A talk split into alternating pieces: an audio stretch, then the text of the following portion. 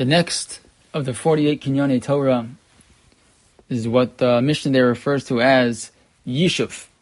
What is Yishuv, says Rashi, Yishuv Hadas.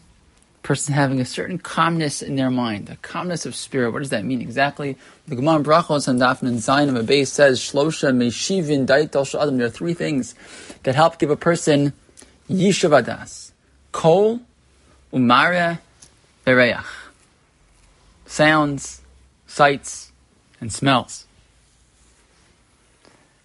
And there, in Ayin Ayah, Rav Kook points out that the neshama of a person was created in a way that we were connected to the physical world. We're connected to the Chaye HaTeva HaKlali, says says Rav Kook. And when we do so, he says, if a person's nefesh remains connected that way, Yimsa Osher V'Simcha they can find real, real, meaningful happiness in life. What does that mean? And how is this connected to the Kinyan Torah? And I think the answer, in a very basic way, is that we sometimes try in a Lashem Shemayim.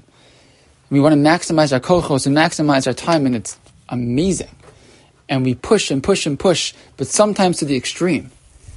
And yes, in terms of a sprint, that's great. But then we burn out. And then we handicap ourselves in being able to be successful in, in, our, in our attempt to be Kona Torah in the long term. Kinyane Torah is a long term investment. It's a marathon, not a sprint. And one of the very foundational ways, the essential ways to ensure that we can continue to be successful in being Kona Torah, every element of Torah, every type of Torah, for the long term, for, for, for our entire lives, is to make sure we find for ourselves an opportunity to find Yishuv Hadas. And that means, as Rav Kook writes, connecting ourselves to the natural world. Going for a walk, making sure to exercise, making sure that, that our minds are at times free a little bit. That we take those breaks that we need them here and there, that we schedule them into our schedule, l'shem shemayim.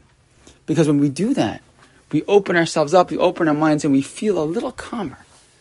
The, the, the, the intensity of learning, the intensity of Avos Hashem is beautiful, and it is powerful.